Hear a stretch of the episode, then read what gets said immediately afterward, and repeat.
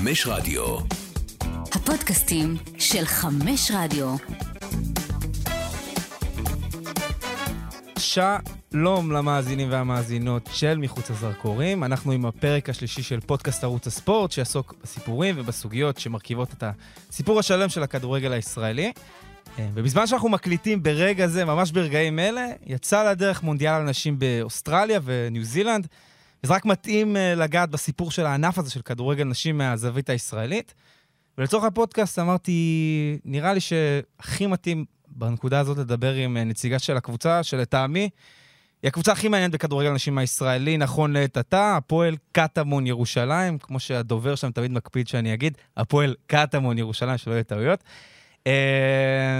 אז אני איתי קשי ונמצא היום עם שחקנית הקבוצה, שחקנית בית של הקבוצה, יאלי כהן, מה שלומך?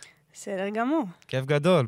האמת שממש נחמד לבוא כאן לדבר, במיוחד היום שנפתח המונדיאל נשים, זה באמת יום מרגש. זהו, אני ממש מקווה שהמונדיאל הזה קצת, אתה יודע, יבוא ויעשה קצת יותר התעניינות בענף. כל פעם שיש טורניר כזה גדול, בין אם זה יורו, בין אם זה אפילו ליגת אלופות שנה שעברה, זה מרגיש שכאילו הכדורגל נשים מקבל עוד איזה בוסט של, של עניין, של סיקור, של כאילו אנחנו רואים גם uh, במו עינינו איך זה באמת מצליח לייצר uh, חשיפה ולאיזה גבעים זה מצליח להגיע. אז uh, בואו נקווה שגם uh, המונדיאל uh, הזה יצליח לעשות את זה. אנחנו כאן לא לדבר על המונדיאל, אנחנו כאן לדבר אה, עלייך, הסיפור שלך, ובכלל הסיפור של אה, הפועל קטמון ירושלים, כדי לנסות להבין מה כל כך מיוחד במועדון הזה, למה הוא שונה משאר אה, מועדון לכדורגל אנשים אה, בישראל. אז אני תופס אותך היום למעשה כשאת אה, בחופש הגדול. כן, משהו כזה. משהו כזה. אני בדיוק חשבתי את זה לפני כמה שבועות, ששחקני כדורגל, כאילו באיזשהו מקום, הקיץ זה, זה קצת כמו חופש גדול, כאילו זה באמת תקופה, שקצת יורדים לקרקע. אני יודע שכמובן זה לא העיסוק של רוב הכדורגלניות בישראל, זה לא העיסוק, לאו דווקא המרכזי שלהם, אבל עדיין זה זמן באמת כאילו לצאת לחופש ולנשום רגע מהטירוף של העונה. אז בואו נתחיל, בואו נתחיל לדבר פשוט על הסיפור שלך והסיפור של המועדון. יאלי כהן, בת עשרים ואחת, שחקנית הפועל ירושלים. איפה הסיפור שלך עם כדורגל מתחיל, ואיפה הסיפור שלך בכלל עם המועדון מתחיל? מתחיל, זהו. אז אני בעצם משחקת כדורגל, מאז שאני זוכרת את עצמי בערך גיל ארבע כזה, עם אח שלי, עם חברים בשכונה. צריך להגיד, את ירושלמית במקור. ירושלמית במקור, לגמרי. הגעתי לבית ספר יסודי, למדתי אז ביסודי דתי. זה בהחלט היה מאתגר לשחק שם כדורגל יחד עם הבנים, הרבה אלבונות, הרבה, כאילו, לא נתנו לי לשחק. הייתה תקופה יחסית קשה, ובגיל תשע בעצם גיליתי שיש דבר כזה, ליגת השכונות, בעצם של הפועל קטמון, והצטרפתי לאחת הקבוצות. וזאת הייתה פעם ראשונה בחיים שלי שנתקלתי בעוד בנות שמשחקות כדורגל. בשבילי זה היה משהו ממש יוצא דופן וחדש. ליגת השכונות של קטמון, בעיניי זה פרויקט מדהים. כן, אני חושב שזו הנקודה שאנחנו ממנה חשוב מאוד להתחיל, כדי שאנשים יבינו את ההבדל של הפועל ירושלים, ובמה היא שונה מרוב מועדון לכדורגל אנשים בישראל, וזה מתחיל מהנקודה הזאת. אז למי שלא יודע, בואו ננסה להסביר מה זה למעשה ליגת השכונות, מה הרעיון של הפרויקט הזה. תשמע, זה פרויקט שבסוף בעצם מחבר את כל הפסיפס הזה של החברה הישראלית.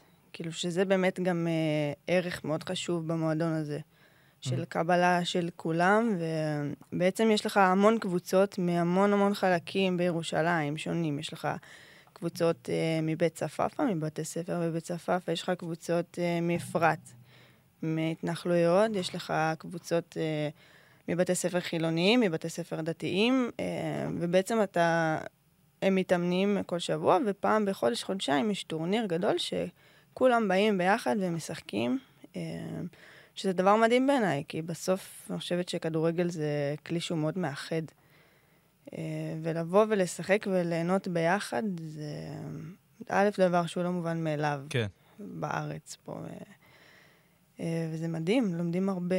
אנחנו גם מדברים, הפרויקט הזה למעשה, את בגיל תשע, זה לפני שתים עשרה שנה, בוא נגיד שהפועל ירושלים, הרבה לפני שהיא הפכה להיות אחד המועדונים היותר מוכרים, היותר מדוברים בכדורגל הישראלי, כבר אז, שמה לנגד, הרבה לפני, בוא נגיד מה שאנחנו רואים היום בכדורגל הנשים העולמי, שמה לנגד לעיני את הרעיון הזה של בוא ננסה לגרום לבנות, לייצר להם מסגרת, שהם ישחקו בו כדורגל עם, עם עוד בנות, כאילו, שלא יהיה להם את החוויה שלך עד לפני גיל תשע, למעשה, כאילו. לגמרי, להראות, לגמרי. לנרמל את זה במידה מסוימת. חד משמעית, ואתה באמת מדובר עדיין בקבוצה שהיא בליגת, בליגות הנמוכות.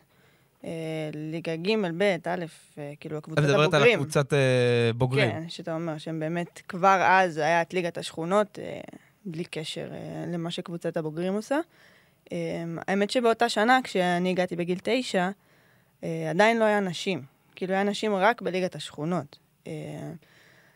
ובאותה שנה, בסוף השנה הזאת, היה איזשהו טורניר, והגיע לטורניר סקאוטרית מנבחרת ישראל, ובעצם הזמינה אותי לבוא להיבחן בשפעים, להיכנס לסגל הזהב, זה נקרא אז. ואת כמה היית? והייתי בת עדיין תשע. אוקיי, אה, ממש ילדה, כאילו, כן. ובעצם תחילת שנה הבאה, הגעתי לשפעים, נבחנתי, התקבלתי לסגל שם, ויום למחרת פתחו לראשונה את קבוצת הילדות של הפועל קטמון.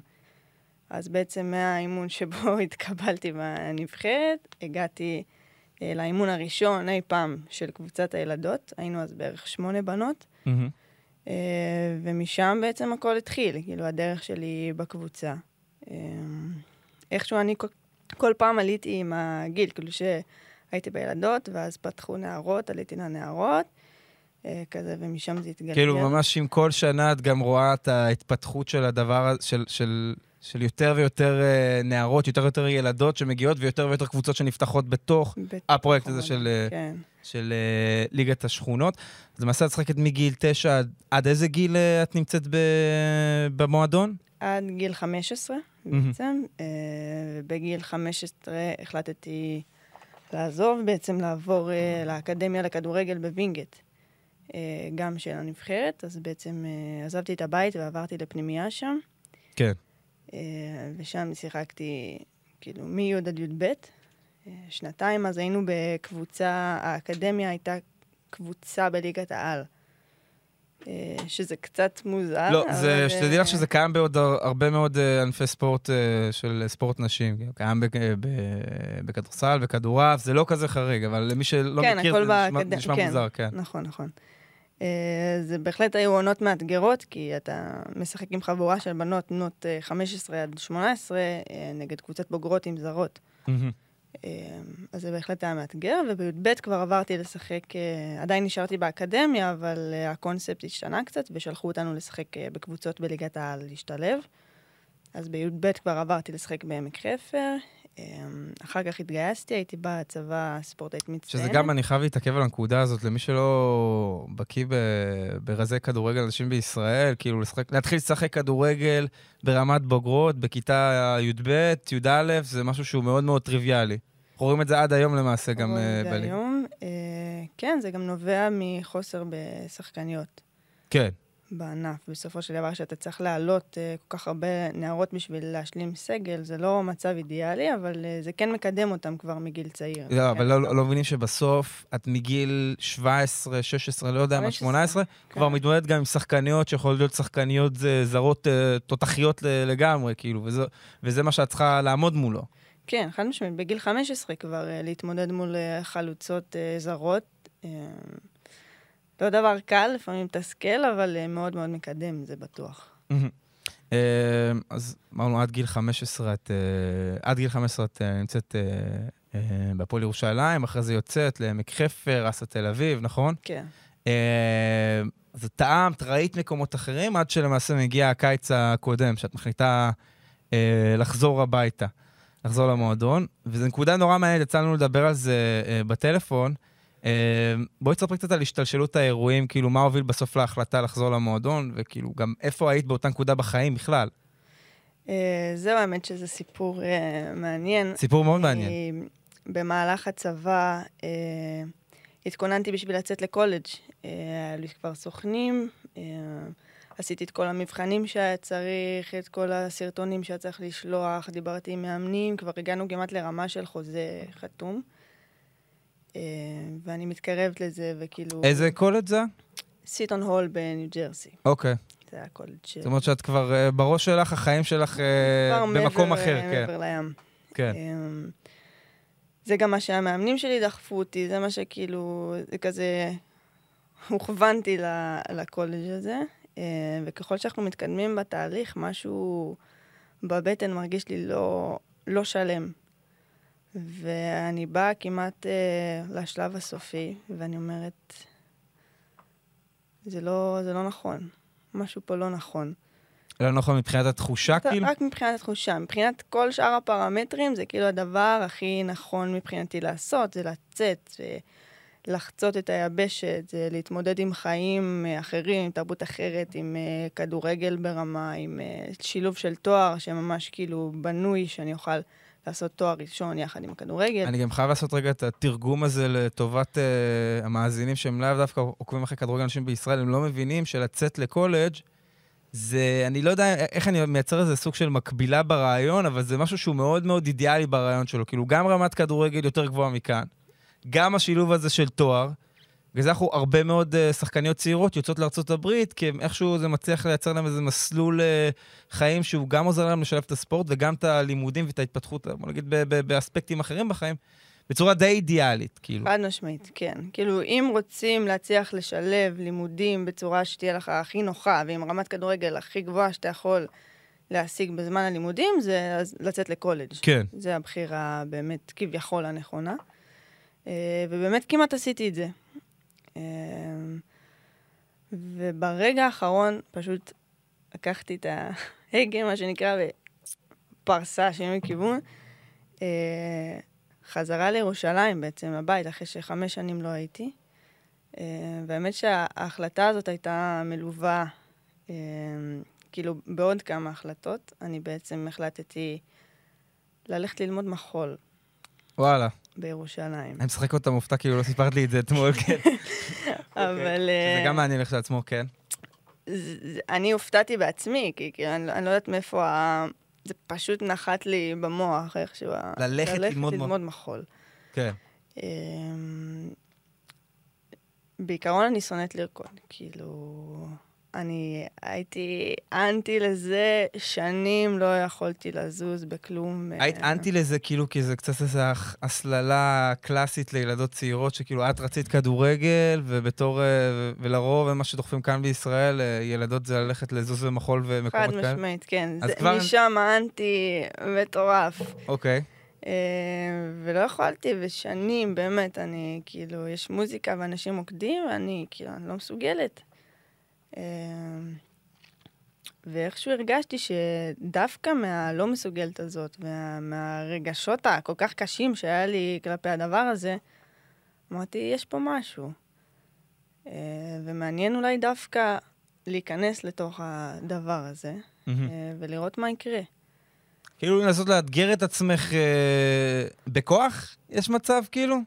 כי את אומרת שזה אפילו משהו שהיית אנטי כלפיו, לשמוע בן אדם שאומר, כן, הלכתי לבחור בלימודים של משהו שאני... ששונא. שאני שונא, כאילו זה לא מתיישב בראש. לא מתיישב. אני אגיד לך גם מה עבר לי, הרי אמרו לי, תטוסי, תעברי את הבשת, תלכי לקצה השני של העולם, תמתחי את הגבולות שלך. אז אמרתי, אני יכולה ללכת לקצה השני של העולם שלי, ולמתוח את הגבולות שלי, גם פה בירושלים. וזה באמת מה שעשיתי, והלכתי לתוכנית שנקראת גוף אדם בירושלים, תוכנית מדהימה של שנה, ובעצם למדתי ארבעה קורסים של מחול, למדתי אימפרוביזציה, קונטקט אימפרוביזציה, אקסיס סילבוס וריליס. אני יודעת שזה קצת... אני מכיר שניים, שני סגנונות ממה שאמרת. אני חושב שזה גם, אנחנו ניגע בזה גם בהמשך, כי העניין הזה של שילוב של חיים נוספים, של, של מקצוע נוסף אולי ב, ביחד עם הכדורגל, זה הסיפור של רוב הכדורגלניות כאן בישראל. אם לא כולן. אם לא כולם, כאילו השילוב של עוד משהו לצד הכדורגל, שזה שונה משחקנים מקצוענים, בוא נגיד בליגת העל לבוגרים, שמבחינתם לדחוף את עצמם על הקצה, זה בדיוק כמו לנסוע לארצות הברית, זה לדחוף את עצמך על הקצה כמה שאתה יכול בכדורגל, כמה שאתה יכול להשקיע בכדורגל, כאילו המקסימום שאתה יכול לתת בתוך הענף עצמו, ופה למעשה זה, אם אני מנסה אולי לתת איזה סיפור מסגרת לעניין הזה של כדורגלנית בישראל, זה צריך לדחוף את עצמך לקצה בעניין הזה של להצליח להכיל את כל הדברים האלה בחיים, כאילו גם להכיל לימודים, תואר, עבודה, אימונים חמש פעמים בשבוע, משחק, משפחה, חבר, כאילו לדחוף את כל ה, כל המסגרות האלה לבן אדם אחד. זה המון. כן, ואנשים צריכים להבין שבסוף כדורגלנים גברים ברמה גבוהה מסתכרים בזה ויכולים לחיות מהמשכורת שלהם, ונשים, אין דבר כזה בכדורגל הישראלי. את חייבת ללכת ולמצוא עוד מקור הכנסה, או לפתח קריירה במקביל, כי אחרת זה פשוט בלתי אפשרי. ועדיין מקצוענית, כמקצוענית. כמקצוענית. בליגת העל, שחקנית בחירה, עדיין לא מסתכרת ברמה שהיא יכולה לחיות מזה. שזה באמת טרגי. כאילו, הענף הזה לא יכול להתקדם לשום מקום, כל עוד הדבר הזה ממשיך לקרות. שתדעי לך שבדיוק העניין הזה של להסתכר מזה, שזה החיים שלך, לצערנו אותו, ועם כל זה שרואים את ההצלחה של קבוצות כמו ברצלונה נשים, ואת היורו שהיה, זה עדיין כאילו מגמה שעוד לא הגיעה לסוף שלה בעולם, אפילו באוסטרליה, שחקניות נבחרת אוסטרליה, קראו לזה שהן רוצות שכל שחקניות הליגה המקומית שם, יהפכו להיות מקצועניות, כאילו אנחנו עוד בשלבים שצריך אה, אה, אה, לדחוף את הענף הזה קדימה, ויש עוד מקומות להביא אותו בארץ ובעולם בכלל. אני רוצה רגע לחזור רגע להפועל ירושלים, לסיפור של העונה הזאת. אני, אני אספר לך שכשהייתי לפני שנה, אז במגרש בהר חומה, צריך לדבר עם ליאור חוג'ה, הוא מנהל הקבוצה, הוא גם מנהל, אם אני, אם אני זוכר נכון, של המחלקת נוער של הפועל ירושלים. כן, היה עד עכשיו, עכשיו זה טיפה השתנה. כן, אז בזמנו זה היה. ואני חושב שבשיחה שהוא הייתה לי, אותם צריך להגיד, זה קטמון, זה הייתה אחרי העלייה לליגת העל, עונת בכורה שלה בליגת העל, קבוצה שהוקמה לפני שלוש שנים, זו הייתה השנה השלישית של הפועל ירושלים. נכון. והוא אומר לי, תשמע, אנחנו קבוצה שבאמת אני מאמין בגרעין, אני מאמין בסיפור שלנו, אני מאמין במועדון הזה, אבל מבחינתי המטרה זה להישאר ליגה. מבחינתי אני מקווה שנצליח לעמוד בזה, כי אנחנו עומדים מול, מול קבוצות שכבר נמצאות פה אה, כבר תקופה, שיש להם בסיס, שיש להם היסטוריה, ואני לא רוצה לבוא, למרות שאנחנו פה לירושלים ואנחנו מועדון שמכירים, רוצה לבוא צנוע. לפני כמה חודשים יצא לי לדבר עם אה, מאמן, אה, מאמן קבוצה אחרת, לא נזכיר את שמו, שאומר לי, תשמע, ליאור חבר יקר, אבל תשמע, הוא חרטט אותך של החיים. כאילו הקבוצה הזאת הייתה, וכמו שהסימה, צריך להגיד, הפועל ירושלים בעונה הראשונה שלה מסיימת מקום שני בליגה. בכפר. היחידה שמצליחה עוד להתחרות במסמך קריית גת. אז אומר לי, תשמע, בנו שם קבוצה שהיא באמת טובה להגיע, יכולה להגיע לקצה העליון של הליגה. אז מהזווית שלך כשחקנית, שאת הגעת למועדון, מה היו המטרות הריאליות שלך כשחקנית ושחקנית בקבוצה? לא, תשמע, הוא לא, הוא לא חרטט אותך. הוא לא חרטט, אתם הגעתם לעונה, אמרתם, אנחנו נשאר בליגה. לגמרי. המטרה הראשונית הייתה, בואו נשאר בליגה, בואו נתקע איזשהו יתד בליגה הזאת, וזאת באמת הייתה המטרה לאורך רוב העונה, כאילו, אפילו פחות, עד שבאמת הבטחנו את ההישארות בשלב האמת די מוקדם, ומשם המטרות טיפה השתנו, אבל בסך הכל זאת הייתה עונת בחורה של הקבוצה הזאת, פעם ראשונה בליגת העל. אי אפשר לבוא ולהגיד, אנחנו באים להילחם על אליפות בעונה ראשונה שאתה מגיע, צריך איפשהו גם צניעות, אתה לא יודע עדיין מה בנית, זה קבוצה חדשה, זה אחת עשרה בנות שאף פעם לא שיחקו אחת עם השנייה, זה זרות מכל העולם, זה רגע כאילו היינו צריכים לראות איך הדבר הזה נבנה, ולשמחתי, וזה הרבה גם קרדיט למאמן שלנו, לזוהר קמינסקי ולליאור חוג'ה, דרך שהקבוצה הזאת באמת נבנתה. מבחינת אופי בעיקר אני מדברת. מה זה אומר? בוא נגיד לך שהיו מספר לא מבוטל של משחקים שהכרענו בדקה תשעים פלוס. וזה מראה על אופי של קבוצה, על קבוצה שלא מוותרת עד הרגע האחרון, קבוצה נחושה, גם כמות הפעמים שחזרנו מפיגור והפכנו תוצאות היו באמת אה, המון. אה, אני ממש לא זוכרת משחק שניצחנו אותו באופן אה, פשוט. באופן פשוט. אה, וזה, וזה מדהים. כאילו, אני בחיים לא שיחקתי בקבוצה עם, עם כזה, כזה אופי. בוא נגיד ככה, היום אני לוקח אותך, לתעמי בסיבוב הראשון, אתם ניצחתם את uh, קריית גת? נכון. ואת רוצה להגיד לי שגם אחרי הנקודה הזאת, אתם נצחות את האלופה, הקבוצה הכי טובה בליגה, אין איזה שינוי מחשבה של, אוקיי, נראה לנו שאנחנו יכולות יותר מלהישאר בליגה הזאת. הקבוצה הזאת מסוגלת גם אה, אולי להתחרות על אליפות. תשמע, ברור שבאותם רגעים יש את התחושה הזאת, את ההרגשה הזאת, שבו נלך הכי רחוק, אבל עוד פעם, לקבוצה הזאת יש דרך. וזה לא היה משנה, כאילו עשינו סיבוב ראשון בלי הפסדים בכלל. אבל עדיין המטרות מהעונה הזאת לא, לא השתנו. Mm-hmm. הגענו, אנחנו באים לתקוע פה יתד, אנחנו באים להישאר, ש- שזה בעיניי אני מאוד מאמינה בגישה הזאת שלה. לאט לאט אנחנו נבנה פה קבוצה שתהיה בורג משמעותי מאוד בליגה הזאת, וזה לא בהכרח יקרה בשנה הראשונה שלה. למרות שאתה יודע, בסופו של דבר, כן, סיימנו מקום שני בפער, אומנם רחוק מקריית גת, אבל גם רחוק ממקום שלישי. נכון. אבל זהו, זה, זה, זה, זה באמת ערך במועדון הזה, שנקרא Trust the Process. אז, אז בדיוק אני, כאילו, גולשת לאן שאני רוצה לדבר, שכאילו המסרים שאת מעדדת כאן, זה מסרים שאני חושב שאנחנו שמענו גם מקבוצת הגברים, העונה, שסיימה בפלייאוף העליון, הייתה לה עונה מאוד מאוד טובה, ועדיין כששומעים אנשי מערכת שמתראיינים בכלי תקשורת, מאוד מאוד רגליים על הקרקע, אני חושב שגם שמענו את זיו אריה כמה פעמים שהם אחרי ניצחונות ואחרי ההישגים שלהם, כאילו מבחינתו אומר, הכל בסדר, כאילו לא עשינו עוד כלום. איפה זה בא לידי ביטוי, בוא נגיד ברמת היום-יום, בשיחות עם, עם אנשי מערכת, העניין הזה של Trust the Process, איפה, איפה זה פוגש אותך? תשמע, בסופו של דבר זה באמת ה... מה שמוביל את המועדון הזה, ו-Trust the Process זה בעצם... אתה מגיע לכל אימון אה, עם רעב מסוים, להבין שעדיין לא עשית שום דבר, ושיש דרך, ושצריך כל אימון לבוא ולתת הכל מחדש. לא להסתנבר מניצחונות, אבל זה גם בהפוך, אתה גם לא כאילו נופל מהפסדים. Mm-hmm.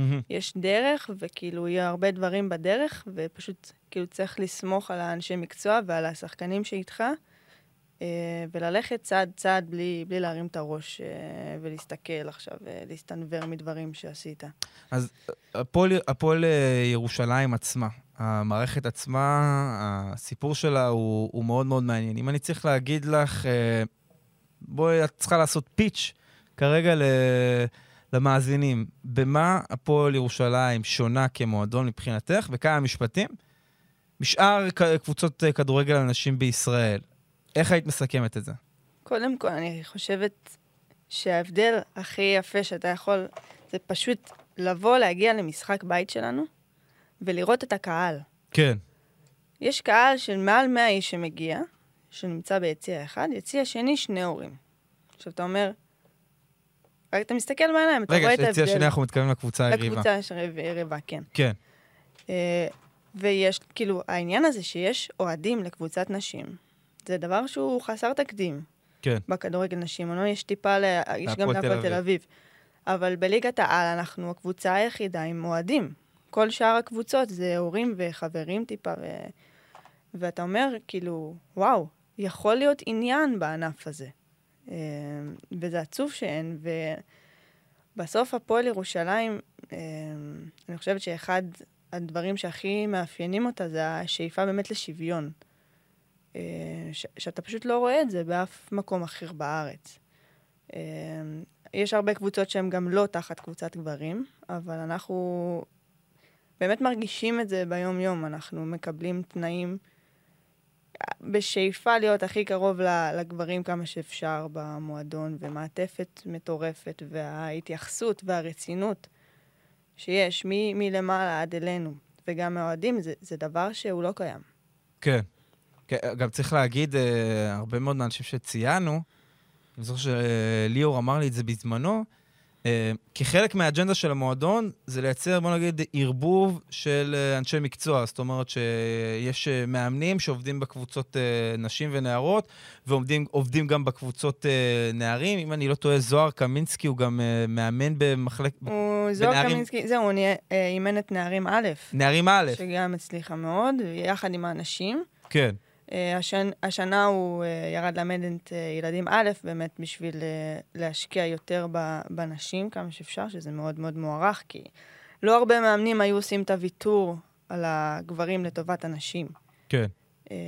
שזה מדהים בעיניי, אבל כן, הוא לא היחיד, גם המאמן כושר שלנו עובד גם עם המחלקת נוער של הבנים, הפסיכולוג ספורט שעובד איתנו, עובד גם איתנו וגם עם קבוצת הגברים, שזה מדהים, בסוף, כי אתה אומר, שוויון שוויון, אבל כאילו הרבה קבוצות אה, עושות הפרדה, כאילו בין אנשי מקצוע, ופה מה שהגברים מקבלים, גם אנשים מקבלות. למכור, למכור שוויון, אבל לא בסיסמאות, אלא בפעולות אה, בפועל, בשטח. לגמרי, כאילו. כן. אה, העניין הזה של אוהדים זה מעניין, בגלל ששיחק לפני זה במועדונים אחרים, והגעת אה, כשחקנית כבר אה, מקצוענית, תספרי קצת על התחושה של איך זה פתאום באמת לשחק מול קהל, כאילו. אחרי שכבר שחקת בקבוצות אחרות וראית מה זה לצערנו, באמת אין, אין קבוצות אוהדים לרוב מועדוני הליגה.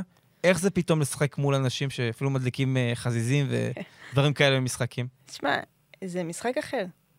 כן? זה פשוט משחק אחר. אני הייתי רגילה לשחק בשקט. כן. לשחק בשקט. לא חושבים ו... על זה, כן. לא, אתה לא חושב על זה, אתה שומע את המאמן נורא חזק, אתה לא צריך לצעוק כל כך חזק, כי הבנות שומעות אותך, אותך מסביב. אני זוכרת, המשחק ליגה הראשון שלנו, שאנחנו באות כזה לעלות למגרש במסדרון, ופתאום כזה מתחילים לשמוע קהל, והלב מתחיל...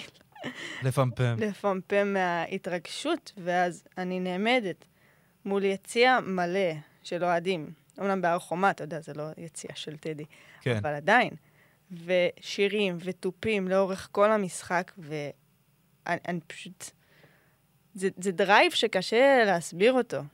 כאילו, את, זה מדהים שאת מגלה את זה בגיל עשרים, כאילו, את כבר שחקנית, שיחקת בליגה, שיחקת בקבוצות, פתאום בגיל עשרים את מגלה ש... אה, יש עוד כדורגל. יש כאילו עוד כדורגל. יש עוד דרך ל- ל- להוציא מעצמך כוחות ואנרגיות, ולהרגיש את המשחק ולחוות את המשחק, כאילו. כי בסוף אתה גם uh, מרגיש הרבה יותר מחויבות. Mm-hmm. יש אנשים שהם לא החברים שלי, לא המשפחה שלי, שבאו לראות אותי משחקת ורוצים שאני אצליח. Um, את, את, כאילו, אני רוצה את זה בשבילם גם. זה עוד דבר להילחם בשבילו. אבל יאמר לזכות קטמון באמת ש... גם כשהייתי בילדות וגם בנערות, וכשהגענו למשחק על תואר, נגיד, גמר גביע ילדות, גמר גביע נערות, אליפות, גם הגיע קהל, אז כאילו, הכרתי את זה בטיפה, אבל זה עדיין לא, לא קרוב למה שחווינו העונה עם הקהל המדהים שלנו. אז אני חושב שמה שהמועדון הזה, נלך רגע לקבוצת גברים, עדיין אין לו קהל אוהדים שהוא באמת בסדרי גודל של המועדונים הכי גדולים בארץ, אבל... יש גרעין שהוא מאוד חזק, והוא גם נוכח בקבוצת גברים, והוא גם מייצר נוכחות בקבוצת uh, נשים. זאת אומרת שעוד פעם, אתם uh, לא מוכרים סיסמאות, הפועל ירושלים זה מועדון שהוא בקהילה uh, פרופר, כאילו. אנחנו, את חווה את זה בעצמך, את הסיפור הזה של הקהילה. לגמרי, אני גם הייתי חלק מהקהל של הגברים מגיל שבע שמונה. כן. כאילו הייתי מגיעה למשחקים של הבוגרים. Uh, לא חלמתי שיום אחד אני אשחק, והקהל הזה... יגיע ויתחוף אותי. מטורף, מטורף. אני רוצה רגע, רגע, אותם לעשות את הג'אגלינג הזה חזרה לסיפור שלך, אז למי שלא יודע, אז אני מגיד, זה לא פעם ראשונה שאני יוצא לך לדבר בתקשורת בחיים. את למעשה פסנתרנית מחוננת, נכון? אפשר להגיד, כן, אני מנגנת מגיל שש. יצא לי להופיע, יצא לי לעשות רסיטלים. מבחינתי זה חלק כאילו בלתי נפרד מהחיים שלי, ממש כמו הכדורגל. מוזיקה קלאסית כאילו? מוזיקה קלאסית, באך, מוצרט, בטהובן, רחמנינוב, כל ה... כל העולם הזה. אני מנסה עכשיו, כמה כדורגלנים אני מכיר שהם כאילו פסנתרנים מחוננים של מוזיקה קלאסית, שהם משלבים את העולם הזה. זה משהו שלאורך החיים שלך, בוא נגיד ככה, אנשים ראו בו כסתירה, אמרו, מה הקשר בין כדורגל לבין מוזיקה קלאסית? כאילו, איך זה מתיישב באותו בן אדם? כל הזמן, אתה יודע, זה... מה התגובות שאת מקבלת? דווקא התגובות חיוביות, כי בסוף זה באמת שילוב שאני לא כל כך מכירה. אבל אני חושבת שזה שילוב שהוא מאוד משלים אחד את השני. מה זאת אומרת? של יכולת, יכולת להופיע ויכולת לשחק, ויכולת לנגן עם קואורדינציה לפסנתר, ויכולת לכדרר כדור. זה נשמע שונה, אבל זה לא כל כך רחוק. אני גם חושבת שראייה מרחבית שיש על המגרש, והיכולת לשלוט בעשר אצבעות בלי להסתכל על כולם ולהבין כאילו לאן כל אחת הולכת, זה יכולת דומה בסוף. זה, זה מה שאת מפרקת את זה לה, להסתכלות הטכנית של הדבר, שבמבט חיצוני אומרים, מה, מוזיקה קלאסית זה כביכול אומנות שהיא הרבה יותר אליטיסטית, כביכול במרכאות כפולות ומכופלות, וכדורגל זה העיסוק הכי עממי בעולם, כאילו, מהבחינה הזאת זה קצת נראה כאילו כמו איזו התנגשות, התנגשות עולמות למעשה. כן, כביכול כן.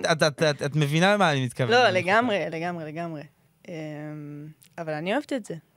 למה לא לשלב עולמות? כן. אפשר.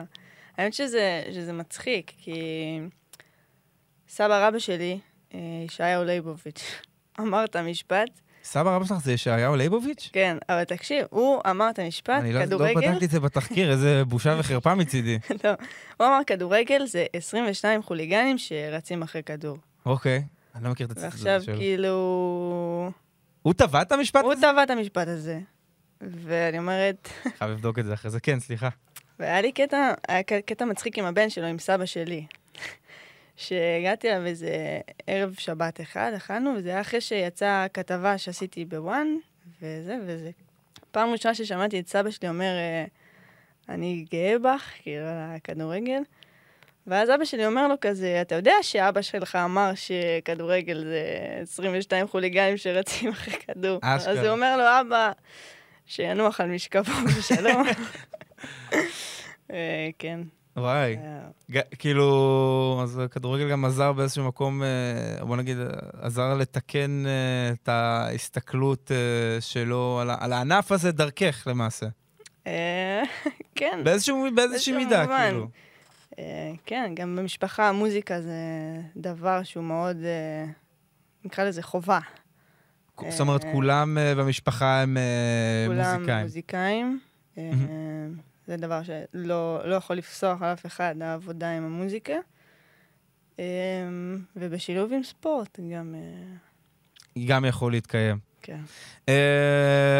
בואו נסתכל רגע לשנה הבאה. מבחינתך סיימתם מקום שני בליגה. אתם עכשיו בדיוק בהכנות ל-עשרים ושלוש עשרים וארבע.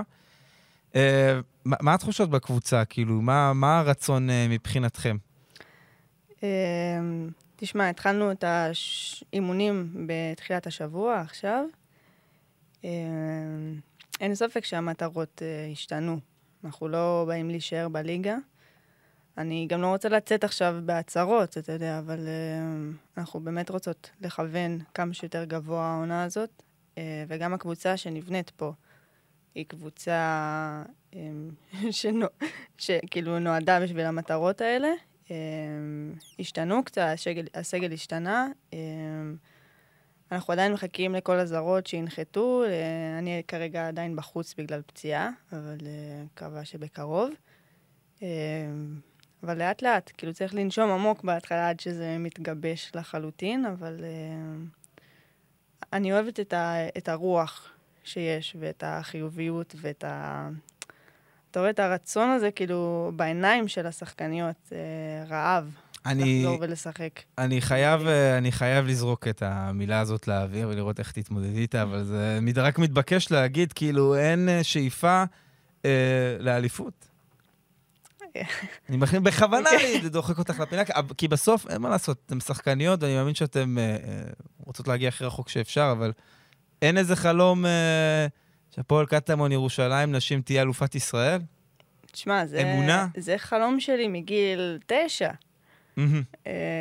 להניף צלחת אליפות עם הקבוצה הזאת, ואם זה דבר שיכול לקרות השנה, אנחנו נעשה כל מה שאפשר בשביל המטרה הזאת. אבל עוד פעם, כמו בפועל ירושלים, אנחנו לאט לאט, אנחנו עכשיו בונים את עצמנו לקראת העונה ומשחק אחרי משחק, ואתה יודע, אם בסוף אנחנו נמצא את עצמנו שם במלחמה למעלה, אנחנו נעשה כל מה שאפשר. אני חושב שהרוח המועדון, אני קצת מתחיל להבין כאילו, ככל שעובר הזמן, גם את עוזרת לי לגבש את המחשבה הזאת, היא קצת באיזושהי מידה מסוימת יכולה לעצבן אה, את התקשורת ועיתונאים, כי בסוף אין פה שום יציאה, ב...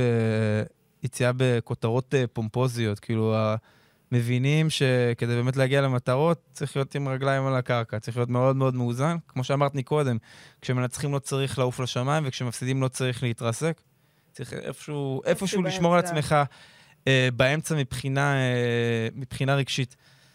עכשיו, הפועל ירושלים, דיברת על זה, מצליחה לייצר משהו שלצערנו אין עדיין בארץ, וזה באמת קהל.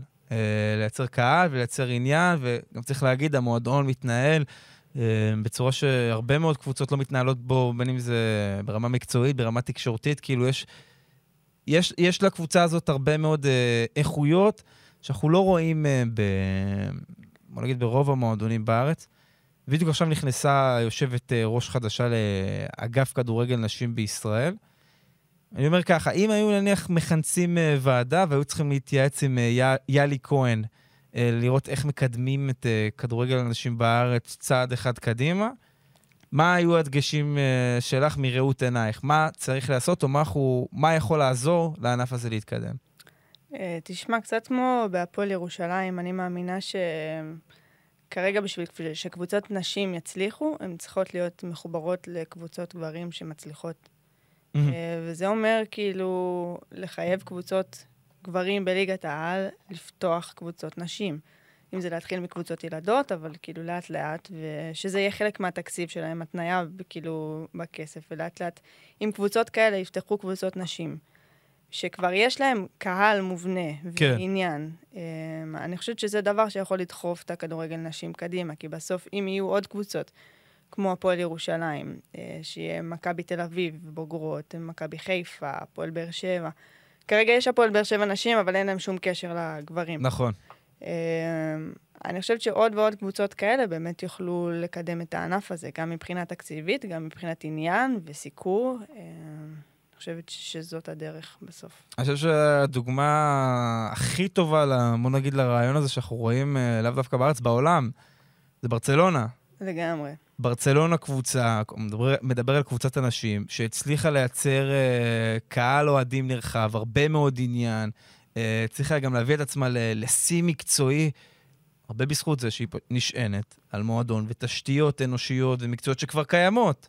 יש כבר משהו שקיים, אותו דבר לגבי הפועל ירושלים, אני מאמין שהרבה מאוד מהאוהדים שלכם, זה אוהדים שמגיעים גם למשחקים של הקבוצת uh, גברים. בטח, בטח, כן. למרות שאני חייבת להגיד שיש כמה כאלה שמקפידים להגיע רק לנשים. רק לנשים. יפה, יפה, אז אנחנו ככה מתקרבים לסיום הפודקאסט הזה. דיברנו רגע על המטרות לעונה הבאה, מבחינתך גם שנה הבאה, אנחנו כל הזמן עוסקים, קפצנו על הנושא הזה של שילוב חיים לצד כדורגל, שילוב עוד איזה נתיב. איפה עתי למעשה בשנה הבאה?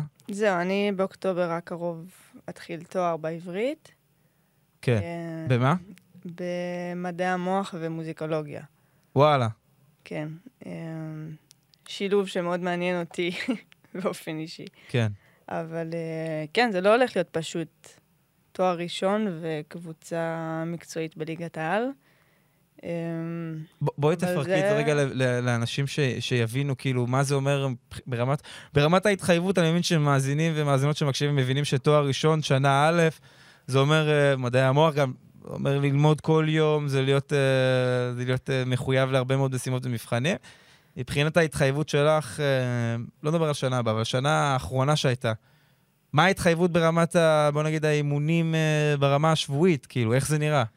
מה, אני, יש לי שני אימוני חדר כושר בבוקר בשבוע, היה גם השנה עוד אה, אימוני טכניקה אישיים גם בבוקר, זה, זה שלושה בקרים, ועוד אה, ארבעה אימונים בערב, שזה באזור, בין, בין שש לעשר אני נמצאת במגרש, בערב. כן, אה, לא כולל משחק. לא כולל משחק, לא כולל שיום משחק. של משחק ומשחק חוץ זה בכלל חצי יום. אז זה אומר ש...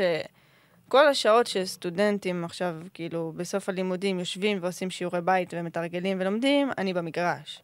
וואו. אז, כן, אנחנו נראה איך זה הולך. אנשים לא מבינים, צריך להדהד את זה, אנשים לא מבינים שכדורגלניות בישראל באמת צריכות, כאילו, לדחוף את עצמם לקצה, מהבחינה הזאת, לאו דווקא של הכדורגל, אלא מהבחינה הזאת של להצליח להחזיק חיים, כאילו... או, תשמע, בוא נתאר לך, אני מילה, אבל יש לנו שחקנית,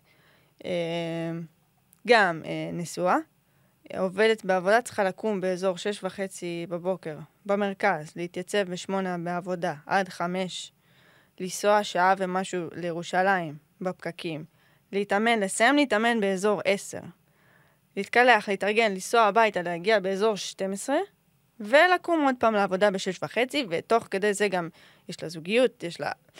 אתה יודע, זה, זה, זה לא נתפס, אנשים לא מבינים, זה... כאילו, אין, אין מספיק שעות ביממה בשביל להצליח באמת להכיל את כל החיים האלה. המחויבות לכדורגל היא, היא ממש עומדת במבחן של כאילו כמה את מוכנה פשוט להקריב את מהחיים שלך עבור זה, כאילו זה לא... אין פנאי, כאילו... מה זאת אומרת? אין, אין לך... אין פנאי. אין פנאי, כן, אין, אין זמן לעשות דברים אחרים, כאילו יש שישי שבת וזהו, כאילו זהו.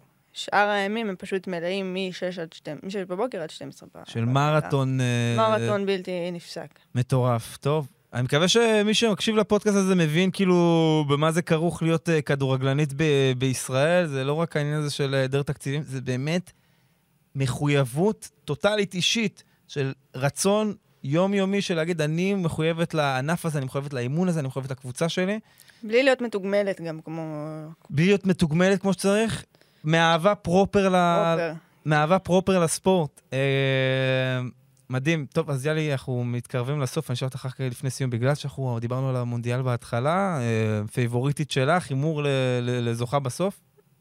תשמע, יש את ארצות הברית, אבל אה... הם באמת זכו פעמיים ברצף. נכון. כאילו, לזכות עוד פעם זה באמת יהיה...